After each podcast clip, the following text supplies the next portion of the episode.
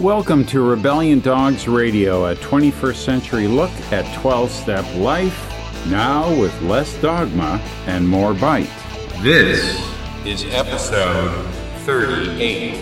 Leslie Jamison is our featured guest. She's touring her latest book, The Recovering. I got a chance to talk to her in the lobby of the King Edward Hotel. She was here in Toronto for the In Her Voice Festival hosted by Ben McNally Books. Shortly, we'll listen to that interview I had with Leslie Jamison about the recovering, intoxication, and its aftermath. We're focusing on the question of inspiration for the American drunkard storyteller. How is creativity affected by the new reality of authors in sobriety? I guess I have more experience on this question with musical performers, but it's a big question for everyone. If I'm no longer drinking, drugging, how will I manage business, parenting, rock and roll, surgery, schmoozing, and of course, creative writing? Who among us didn't fear that without our drug of choice we would stand naked to the world without our mojo? Later in the show, I'll talk about uh, musical battles with the same issue. You'll meet Steve and Lucy from the recently reunited Acid Test.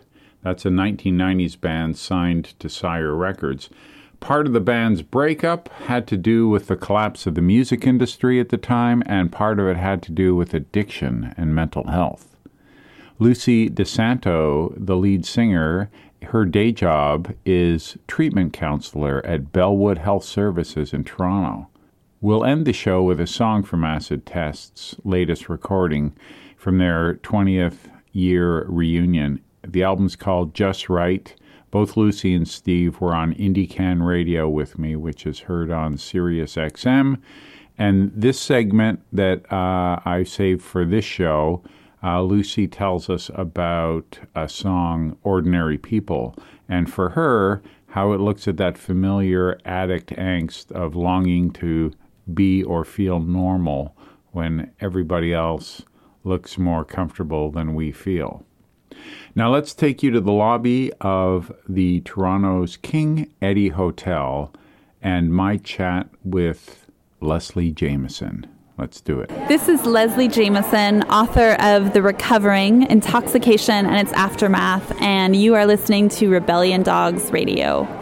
For me, being a Canadian, in college I studied sort of the Southern Gothics, right? So I got a little bit of Americana. Yeah. But, you know, learning about Jean Rhys and Raymond Carver, Charles Jackson, well, I knew his movie, yeah. right? But yeah. I didn't know the backstory. Denis Johnson, uh, John Berryman. That was an adventure in itself.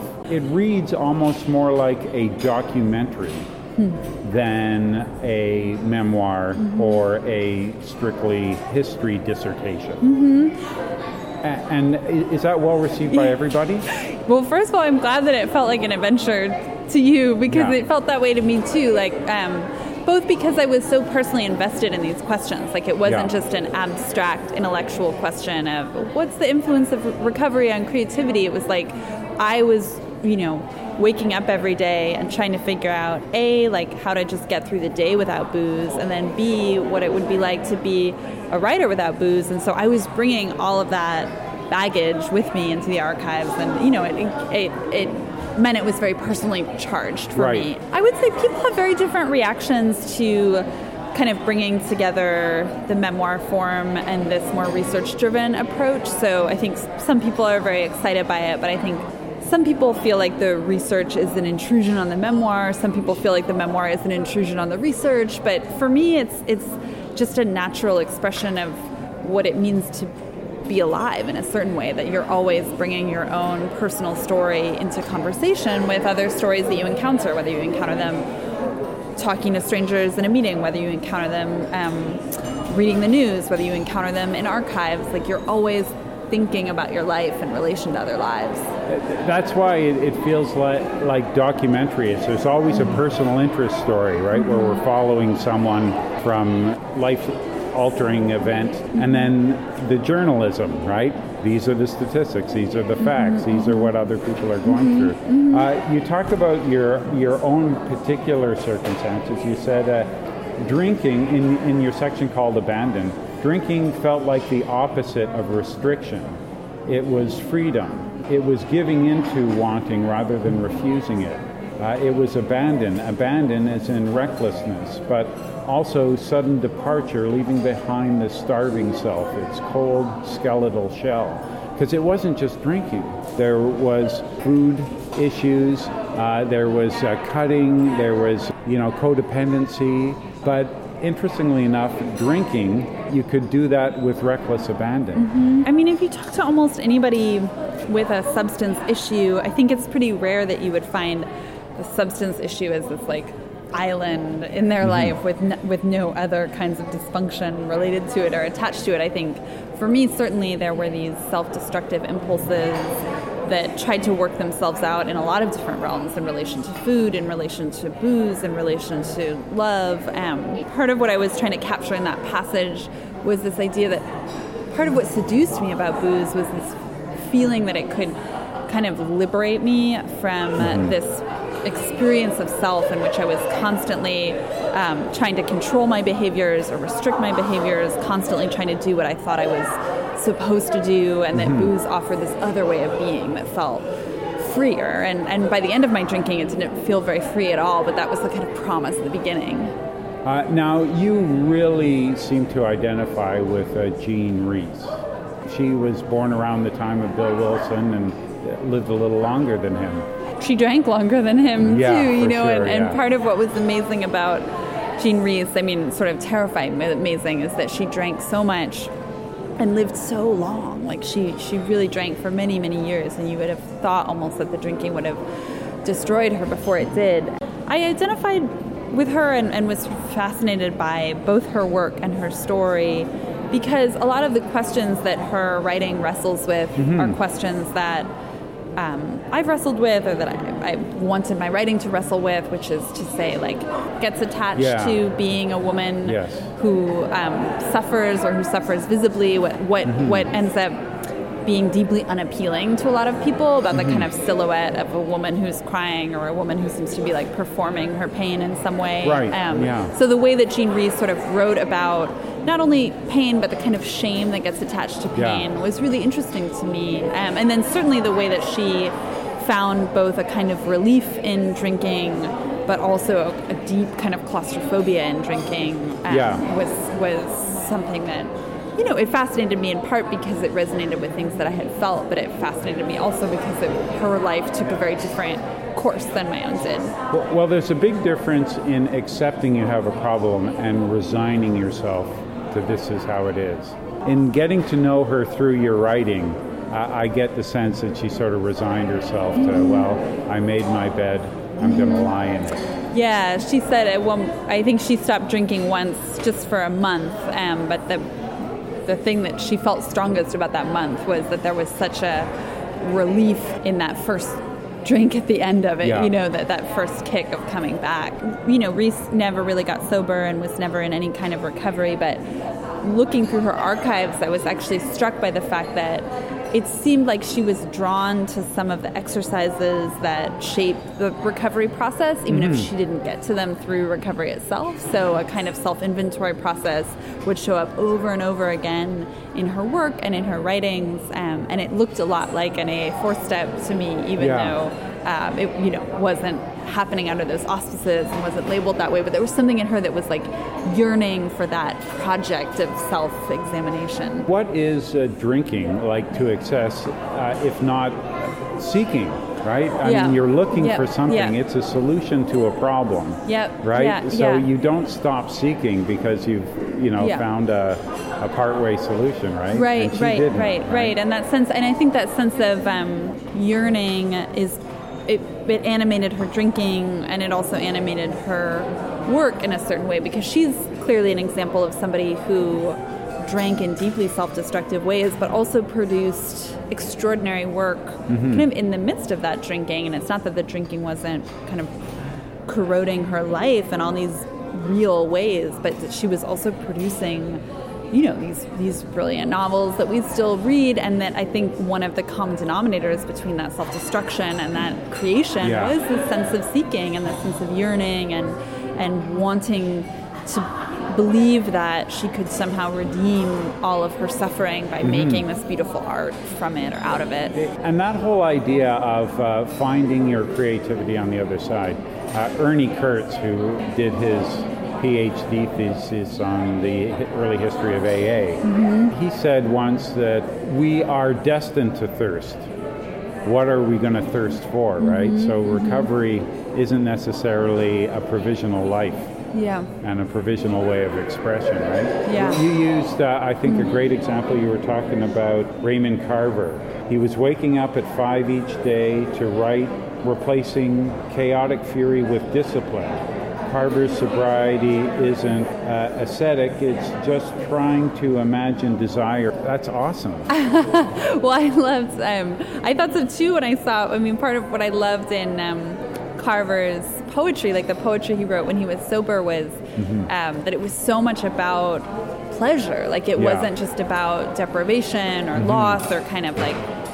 It didn't seem like a poetry of white knuckling and Yeah. like like mourning booze so much as thinking about. You know, he writes about imagining this like ship with all these um, with like a buffet and all of his friends and there's something kind of like wry and droll about sort of almost claiming the right to be somebody who just wants to organize life around around pleasures. He talks about eating buttery popcorn and watching like the lights on a distant hill. And and and I loved on a kind of philosophical level I loved the idea that you could think about sobriety not in terms of deprivation but in terms of other sources of pleasure. And on a personal level i think i was just hungry for proof that like you could be excited about things even if you right. weren't drinking. Right, Like, yeah. A- And, and it's hard to see from the other side. I- Yeah, In fact, yeah. impossible to see, Yeah, right? yeah, I mean, the construct necessary to continue uh, the self-damage yeah yeah is Doesn't that life allow wouldn't for- wouldn't yeah. wouldn't would feel empty if it wasn't there yeah,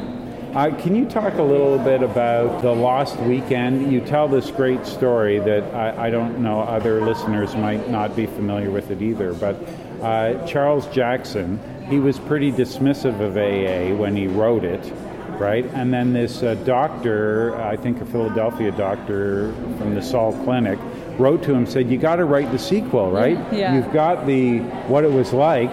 Now we need. Uh, I think the character's name is Don, right? Mm-hmm. We we need uh, life after, and then boom, here's the author in his clinic looking for help, and Yeah. and the irony Yeah. isn't missed on either party, right? Yeah, yeah. I mean, so The Lost Weekend is a novel, basically, a, a, you know, a deeply autobiographical novel about kind of like one long bender. And Jackson wrote it when he was sober, but he ended up relapsing. And in part, I mean, he talks about this in interesting ways, but in part, actually, because of the success of that novel, that the when you were talking about seeking, I think part of what had kept him sober was that he was seeking a kind of success or a kind of literary glory, and then once he got it, he didn't know what to seek anymore, and that was part of what yeah. his relapse was about. But um, And even in early AA, right? Mm-hmm. Like he kind of wanted the ego deflation at depth, but he Yeah. also kind of wanted to be recognized. and- absolutely, yeah. absolutely, yeah. And I like that idea. it's I mean, I, dualism. Thought it was an important point he made to the doctor that like authors aren't in the business of self-help right like he Yeah. didn't want to write a how-to manual on how to get sober and didn't believe that people should look to literature for that Yeah. but um, there was also something really moving to me about the humility of being seen by all these people as a kind of expert on drinking because he had written this novel that was seen as like you know it was called the definitive portrait of the alcoholic Yes. but that he ended up coming to a place where he recognized that the kind of expertise that had allowed him to write that novel yes it was like deeply self-aware and yes there was a lot of intelligence in it and a kind of clear-eyed vision of reality but it wasn't actually enough to keep him sober and he needed something else he needed something outside of his own intelligence and, Yeah. and um, you know that that sense of sort of simultaneously thinking of himself as an authority and he was kind of an egomaniac but like also recognizing that he wasn't enough um, Yeah. that was really moving to me throughout uh, the book, you struggle with things like uh, bumper sticker recovery, like slogans, for instance, mm-hmm. uh, because they're you know simple truths, but they can also represent kind of an anti-intellectualism. Mm-hmm. So. Uh, uh, where are you at with that? Yeah, yeah. I mean, in the, in the book, I try to chart um, an evolution from being pretty intuitively dismissive of a lot of like recovery cliches and kind of cliche more generally to really finding a deep sort of value in cliches um, that has to do with acknowledging commonality and acknowledging like this simple phrase can apply to another person and it can apply to me because my experience is lots in lots of ways ultimately not that unique um, but also really starting to see cliches as useful like in the same way that currency is useful because two people recognize the same currency, or language itself is useful because the same word means the same thing to two different people. It's like, right. okay, a, a cliche is something that I can offer out of my experience to another person who might have had a very different experience, but it can ring true to both of us and become a kind of common denominator in that way. Like there is yeah, an intense a time utility. saver. Yeah, yeah, yeah, yeah, yeah. And, a, and, a, and it just like it might mean two different things to two different people, but the fact that it means something to both of them is like a, a place to start from or mm-hmm. provides a kind of traction. How, how would you answer this sentence? Uh, I hope now that the book is out, it will lead to blank. um, for you? Yeah, uh, for, for, me? yeah, for, and for the audience. Yeah, I mean, I think, um, yeah, if, if the book helps people um, understand their own lives in a new way or a different way or understand the experience of someone close to them who's struggling with addiction like that's all I want from it. But I guess I also hope that you know, I imagine readers out there who are still drinking or still using and are in that place that you were describing earlier of finding yeah. it really hard to imagine that other side of like yeah. what would life look like without it and if the book offers some glimpse of at least what that other life looked like for me or some of the other figures in the book, like mm-hmm. that glimpse of a kind of possibility on the other side is so much of what I was hoping to offer. Could you see yourself getting more involved in not treatment per se, but a caregiving role?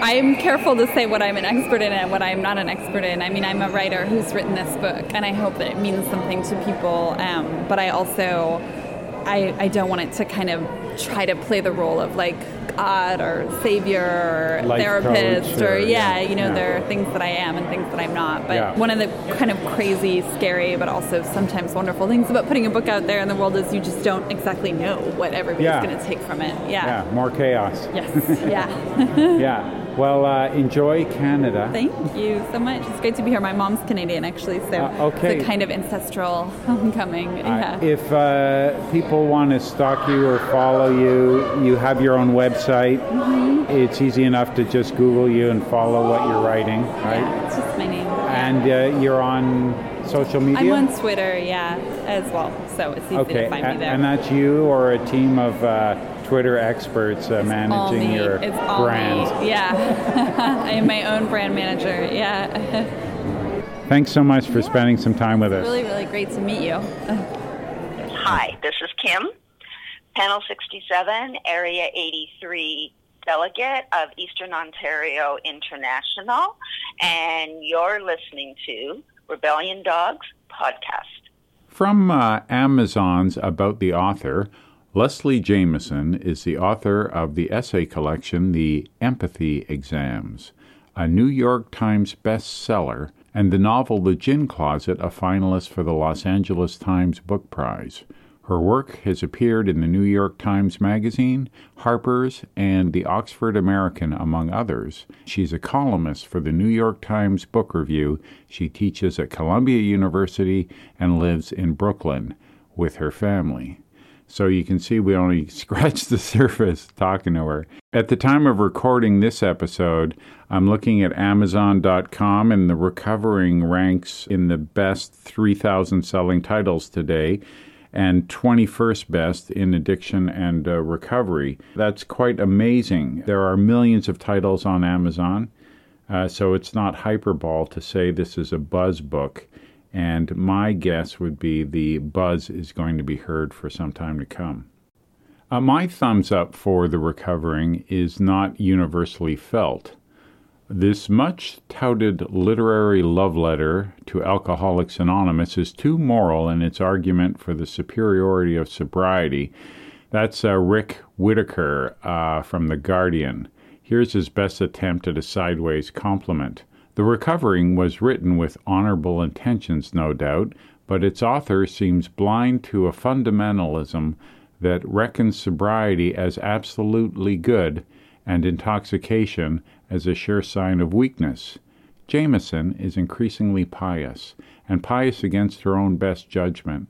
She pays lip service to the progressive view that sobriety isn't for everyone, but she's a missionary who wants to bring the light to people living in darkness to help them out of their illness and misery. Okay, so are these Guardian comments meritless? Well, I'll weigh in with this prediction. 20 years from now, the recovering will still be meeting before the meeting or meeting after the meeting discussion amongst 12 step people or any mutual aid group. And Whitaker's Guardian Review, uh, not so much. Just say AA without being condescending, and you're going to win the wrath of a certain literary subculture that prays at the altar of Dr. Lance Dodes or the Orange Papers.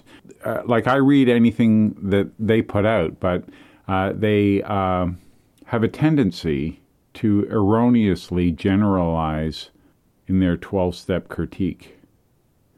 They oversimplify AA as being predicated on a certain orthodoxy of rituals, readings, and shared beliefs, members and meetings being homogeneous, not heterogeneous. Yes, there is a conservative AA narrative. It's very popular. But you can find meetings and members that avoid praying if that's your thing, or don't talk about the 12 steps specifically if that bugs you. For example, the aforementioned critic misses one of the fundamentals of memoir writing. As far as I can see, it's firsthand experience, not the findings of a double blind, placebo controlled, and longitudinal study. So telling our story unabashedly has a certain amount of passion, and right, more scientific writing avoids that. The Guardian used the word fundamentalism. That's a good feeding frenzy word if you're playing to a certain uh, predictable audience. Uh, you know, I can see why writers are tempted to do that. It sells. If the sobriety movement is fundamentalist, then I'm in the sobriety movement, so I must be fundamentalist too. But I don't demonize my drinking days. You'll never hear me say, I would not trade my best day drinking for my worst day sober, or whatever that cliche is. I don't see sobriety as a higher state of being, it's just a life choice. Look at AA's outreach message. Does it sound fundamentalist to you? If you want to drink and can, that's your business. If you want to quit but can't, that's our business. Call AA. That isn't prohibitionism. If you don't need to quit drinking, don't. If you need to quit drinking and don't need AA, don't come. But if you need to stop and you can't, then there's a seat waiting for you. See at my home group if you want, Monday, Thursday, or Saturday night at 7 p.m. Otherwise, we're on no membership drive in Alcoholics Anonymous, and we won't get uh, our nose in your business if you want to keep drinking or use some other support network. Live and let live. Maybe the problem for some critics is the blurring of genres. Uh, we heard uh, Leslie Jamison sharing about how readers want more memoir and others want more historical journalism. Uh, they find that one uh, is distracting from the other. Stay in your lane. Uh, Rebellion Dog's regulars uh, remember the criticism uh, that beseeched a Drunk Mom, a memoir, the 2014 Jowita Bydlowska book. You can do a memoir, you can do a crash and burn drunkalogue, but don't be candidly writing about passing out beside your baby buggy and not recollecting the events leading up to your park bench nap. Some reviews of Jowita's book reeked of righteous indignation. Uh, so much for the liberal myth that we're ending the stigma of addiction. Some things are hardwired into human beings, and judging others is one of them. If you wake up and you don't know where your panties are or your baby is, you're going to face a certain amount of criticism. And if you write about it, you're going to be considered the scourge of uh, memoirs. Anyway, I love the book. I think uh, Drunk Mom is a must read, and it hasn't uh, uh hasn't lost anything uh, since it came out in 2014. Oh, and uh, regarding that busy lobby you heard us talking in with Leslie Jamison, thanks to Melanie, that's Leslie's Canadian publicist and to our guest from episode 36, author David Bohl, who wrote a Parallel Universe. He put the idea in my head uh, to make sure I read this book, uh, which led to my uh, inviting her onto our show. So thanks, David. Uh, thanks, uh, Melanie. That was June 2, 2018, at the King Edward Hotel in Toronto. And thanks, uh, Kim S., who uh, said hello. She's the area delegate for Area 83, uh, which is um, Eastern Ontario International. And um, she gave us that inside look at the General Service Conference in April. She talked about uh, a new pamphlet, The God Word Atheists and Agnostics in AA and many of the other highlights of a busy conference week. That interview I did with uh, John S. from AA Beyond Belief is still on their site. I'll probably post it on Rebellion Dogs sometime, but you can go find it there, aabeyondbelief.org. It's a good uh, inside look at what goes on at AA's General Service Conference. Now, if you've read Leslie's book, I would love to hear from you. What was your experience? If you haven't read it, RebellionDogsPublishing.com has a reading room and we've got about 40 or 50 of our favorite books there and you can you can get to Amazon from there. It's a substantial book, 500 plus pages. If you're interested in the creative process and addiction and recovery, what's not to love about the recovering? Get it, read it, and let me know your reaction. We've talked before about uh, anhedonia, which is a condition, usually temporary, that sometimes comes with early recovery. Nothing is pleasing. Our giggling children don't please us. We don't feel pleasure from uh, work or sex or food or music. These things that used to give us uh, such a escape from reality just don't. We stay in this blase state, and it seems like a punishment for being an addict, a life sentence, which is sobriety. Uh, this depressed state leads many alcoholics and addicts to think they'll never be creative or joyful. They'll never be focused or prolific. Uh, Nikki Seeley in withdrawal.net writes Anhedonia doesn't make addicts throw up, feel achy all over, or break out in a sweat. Instead, this condition makes addicts feel flat and unable to find any joy in life. The unchanging and perpetual feeling of depression can make them feel emotionally empty and somewhat lost in the world.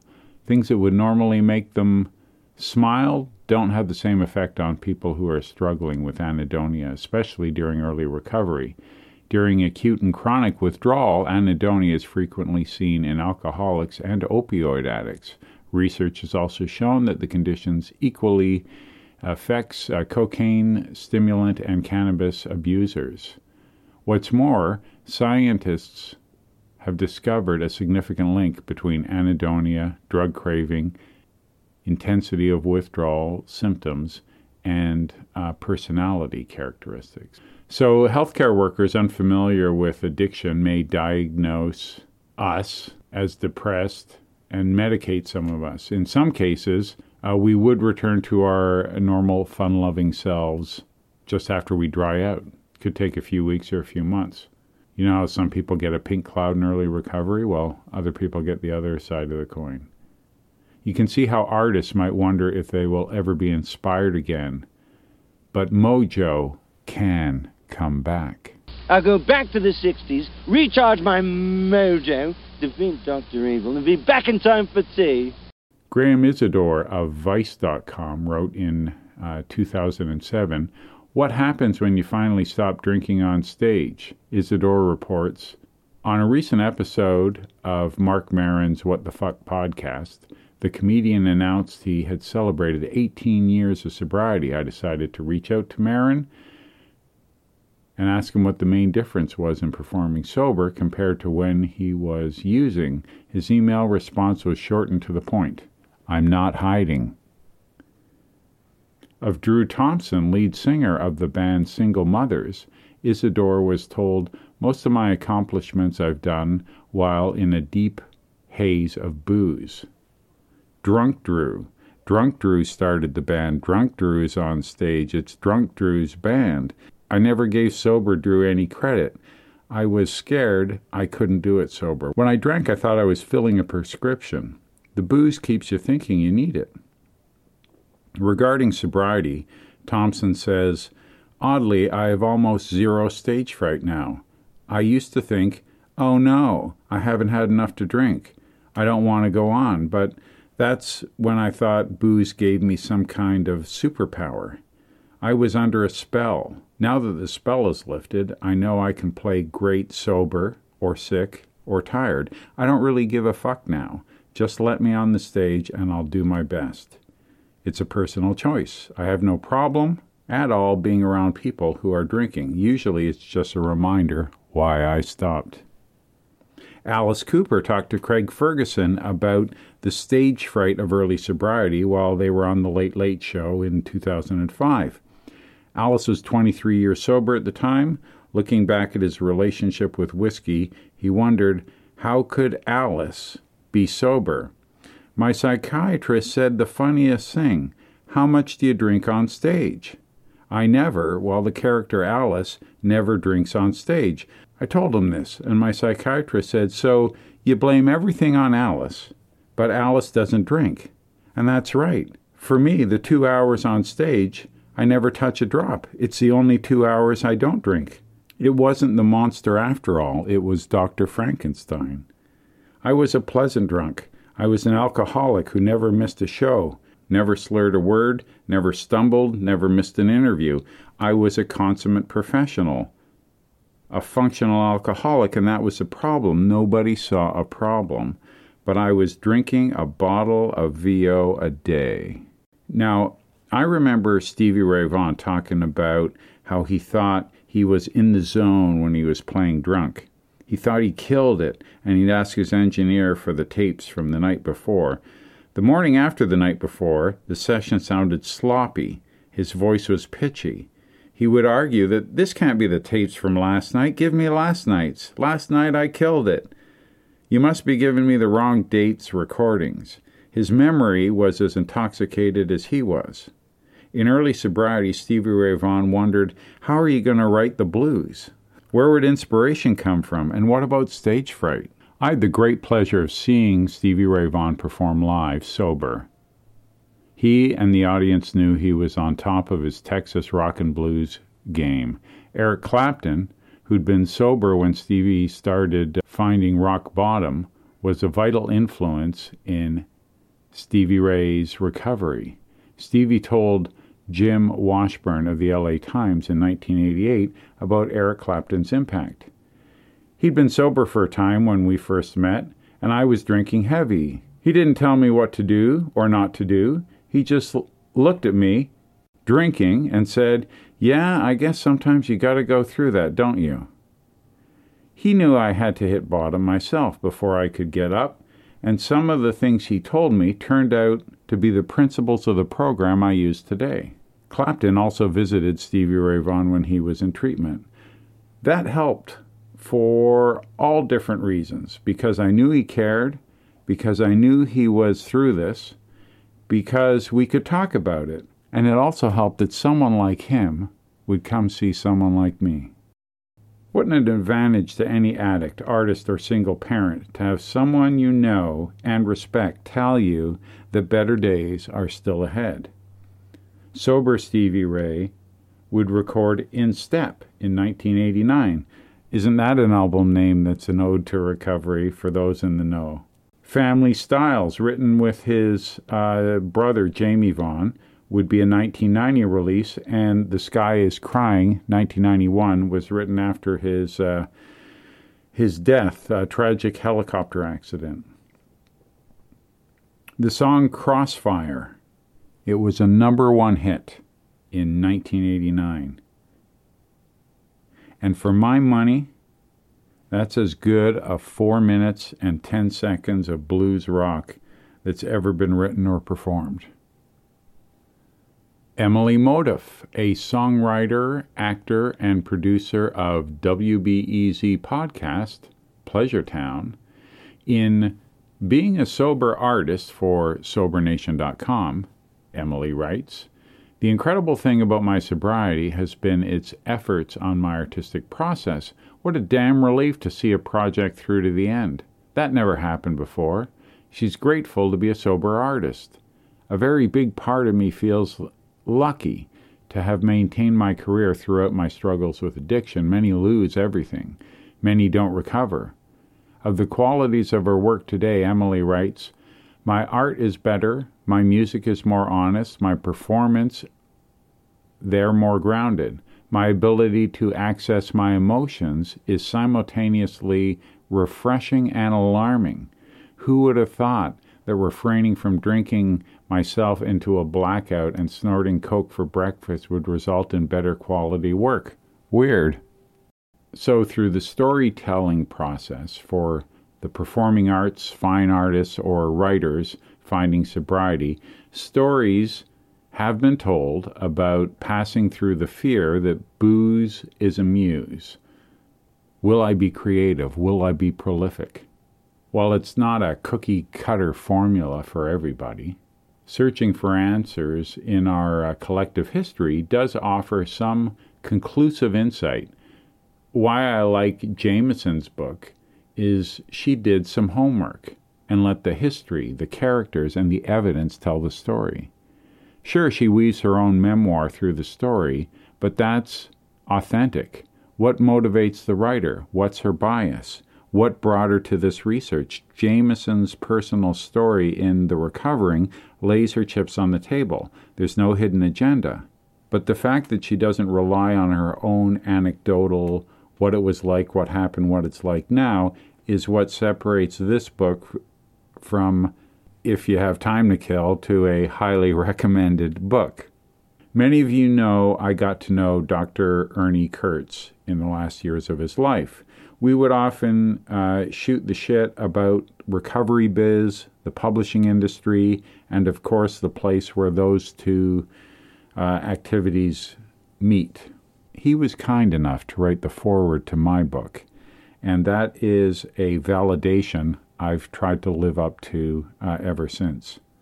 Between uh, Not God, A History of Alcoholics Anonymous, The Spirituality of Imperfection, and its 20 year follow up, Experiencing Spirituality, Ernie's learned the publishing and recovering ropes from 1979 when he did his PhD uh, dissertation for history at Harvard, which later became uh, Not God, A History of Alcoholics Anonymous, to 2015 when he died. He did, he did a lot of writing, some of it academic, some of it clinical, some of it consumer based. He had a term about some publishing houses and some authors that kind of surprised me coming from a seminary student, which he was before he was a historian. He called it uh, recovery porn and I was left to figure out exactly what he meant as we carried on. Well, porn, it sells you based on your own need for connection, but what it delivers is not connection, but isolation and shame. Some feel good self help books offer short term comfort in an empty calorie, hungry again in two days kind of way. Not all reading is nourishing, while all reading fills your time. I think I've mentioned this book before, but I'm bringing it up again in uh, Promised Land uh, My Journey Through America's Self Help Culture. Uh, author Jessica Lamb Shapiro helps unpack the confusion in the self help genre, a kind of an American consumer product. Uh, she has a story about Mark Victor Hansen. He co authored Chicken Soup for the Soul, a bestseller that went from a book to a brand, a series of books, to a Tony Robbins esque uh, seminar that he would put on on how to make a million dollars telling people what they want to hear. Lamb Shapiro uh, doesn't say that exactly. Uh, that's just my take on his uh, sort of magical thinking franchise. Here's what she says As Americans, self help reflects our core beliefs self reliance, social mobility, an endless ability to overcome obstacles, a fair and equal pursuit of success, and the inimitable proposition that every single human being wants and deserves a stack of cash. Hansen preaches that if you want it, you can have it. You just have to believe. And he doesn't preach this to consumers anymore. He preaches this to authors and would be authors. The self help genre yields $10 billion in the U.S. alone every year. The average Amazon indie author makes $100 a year. so there are plenty of prospects for Hansen to inspire with his dream of escaping writer's poverty. Lindsay Myers wrote something I kept in um, Brain Blogger. It's about the self help genre. In addition to high revenues, self help also has a high recidivism rate, with the most likely purchaser for a self help book being the same person who purchased one already or in the last uh, 18 months. This begs the question how good are these self help books and seminars? What are they doing for the consumer? If they are so effective at solving our problems, why do we usually result to a continuing stream of self help purchases? Now, in fairness, mystery lovers will buy another mystery after this one is done. I buy more books on addiction and recovery, and that doesn't mean they don't work just because I feel undernourished again and reach out for another book. But just like there is nutritious whole food and there is junk food, the junk food of the publishing industry is what Ernie Kurtz dismisses as, as he calls it, recovery porn. William White, in his June 1st William White papers this year, shines a light on the treatment industry in the same shaming way for opportunists in what he called Recovery Porn, a story of healers and hustlers. So Bill White writes this Vague but passionate promises of a new approach always garner more hope than the known limitations of current efforts, and any industry that has attracted substantial financial capital will draw a subset of individuals and organizations who will sacrifice public health and safety for personal and corporate profit. When such limitations and abuses are exposed, there exists the risk that a social institution's probationary status will be revoked and their functions transferred to other institutions within their organizational environment. Aware of such risks, most fields develop standards or organizational and professional practices that maximize effectiveness and elevate ethical decision making. Such prospective devices help assure that exposes of industry shortcomings are viewed as the misconduct of particular organizations and individuals and not a reflection on the industry as a whole. Uh, on that note, in the fall, I'm uh, studying uh, Joe Nowinski's book, which is a 12 step facilitation guide for professionals. and in that book, he makes the case why how 12 step facilitation is as effective as motivational interviewing or CBT, and it costs way less because the follow up costs are what two to five dollars a week for someone to go to meetings compared to the cost of a therapist uh, indefinitely.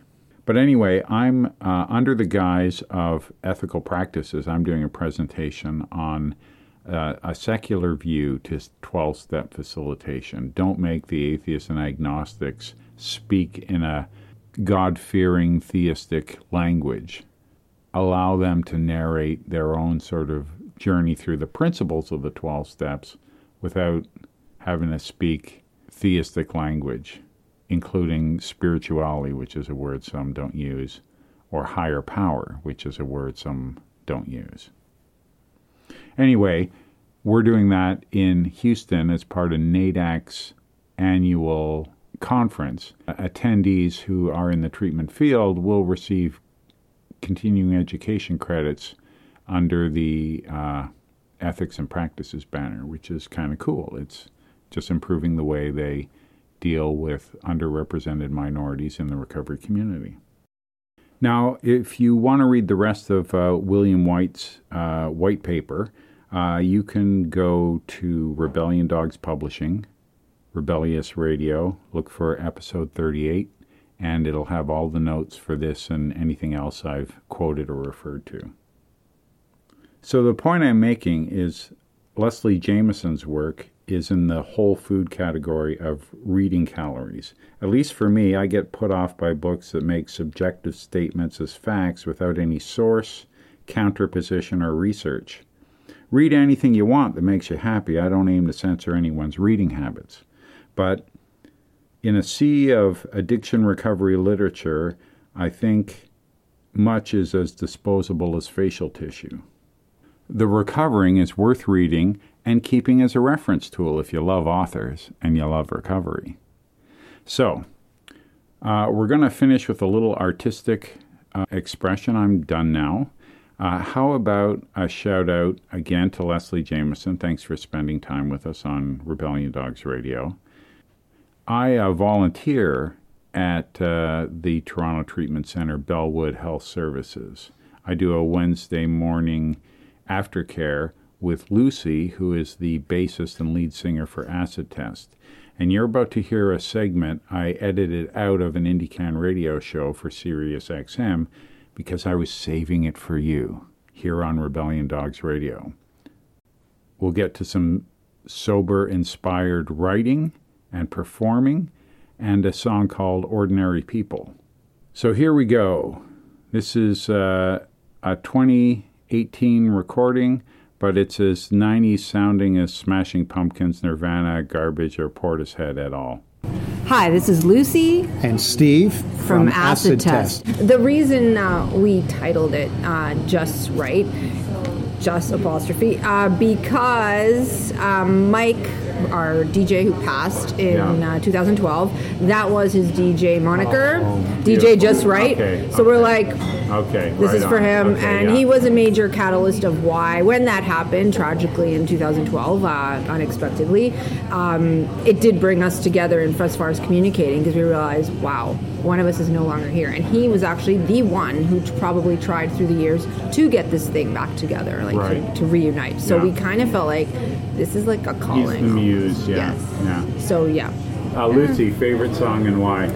I guess my I I'm gonna say ordinary ways. Lyrically, it means something to me in terms of it's I don't want to say autobiographical, but it's a message that I wanted to kind of put out there, kind of cathartic for me, but also to spotlight on. Uh, mental illness one way or just mm. somebody who's just not doesn't quite fit into the mold of the your regular kind of person and that could be even a band or an artist type thing but lyrically that means something to me and yeah. I'll say ordinary ways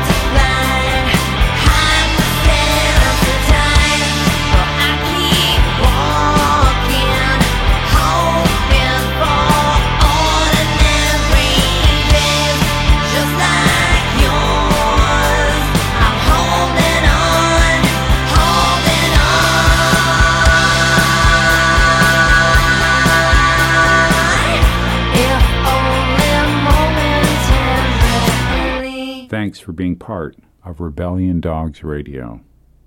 Feel free to repost, download, or email this show to anyone you see fit. For show notes and links, visit rebelliondogspublishing.com and look under Rebellious Radio, episode 38.